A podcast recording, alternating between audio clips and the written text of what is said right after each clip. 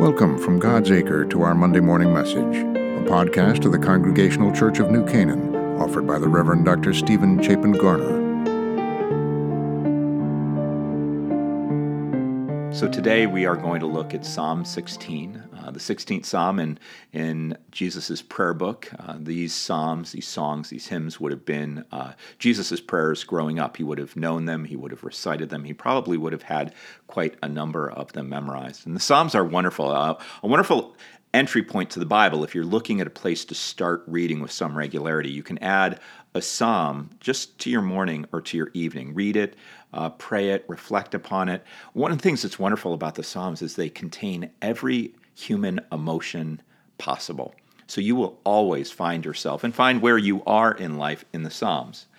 And in the 16th Psalm, we get this sense that uh, there is a fundamental goodness to God. And, and I'm just going to read a, a handful of verses. It begins by saying, Protect me, O God, for in you I take refuge.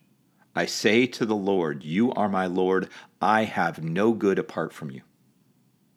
The psalmist continues saying, The Lord is my chosen portion and my cup. You hold my lot. The boundary lines have fallen for me in pleasant places. I have a goodly heritage. You show me the path of life. In your presence there is fullness of joy. In your right hand, Lord, are pleasures forevermore. You know, I just kind of as an aside as we begin, I, I don't know if you've ever noticed this, but we tend to be pretty darn quick to blame God. When things don't go our way, or when some misfortune befalls us, or, or when, frankly, we lose someone we love, we're really quick to blame God. Why did God not intervene or intercede on our behalf? And yet, you know, we're often a little bit slow or, or, just frankly overlook our need to give God thanks and praise. I mean, the fact that we exist at all. The fact that you have life and I have life is, is nothing short of a miracle and a blessing. And so in Psalm 16, we get this um, sense that the psalmist wants to communicate the goodness of God, that life is good. Uh, but the psalmist is clear life may not be perfect, right? It's what it says in that psalm if you take time to read it later. Uh, we may not always get exactly what we want, and, and we might even be able to envision an even more idyllic existence for ourselves but the life we've been given is undeniably good. We have, as the psalmist says, a goodly heritage. That means a good inheritance. When we make God the center of our lives, you know, when, when, when God is right there at the core of who we are and what we do, life really does have a way of unfolding in very pleasant and pleasing ways. When we, as the psalmist says, keep the Lord always before us, we're led down the path of life.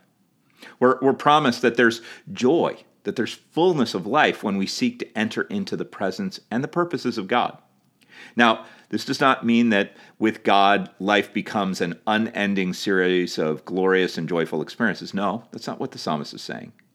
But when the joys and sorrows of life on any given day are tabulated, the verdict is simply this life is good, God is good, and God is well deserving of our continual praise.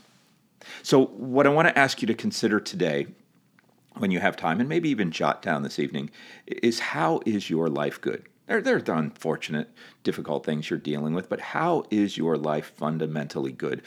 Think about it and then give God thanks in prayer and give God credit. And let's pray now. Lord, um, it really should be a constant refrain in all our lives. Thank you, Thank you, thank you. Even when we feel as if the world has turned against us, even when our relationships become strained, even when our hopes and dreams for our lives don't entirely come to fruition, we know at the very core of our being that life is as good as you are. Life is a blessing, and life with you is a joy. Thank you for all the many gifts, Lord God. In Jesus' name we pray. Amen. To learn more about the Congregational Church of New Canaan and to connect with the messages and the ministries of our church, visit us at www.godsacre.org. God bless you, and have a wonderful week.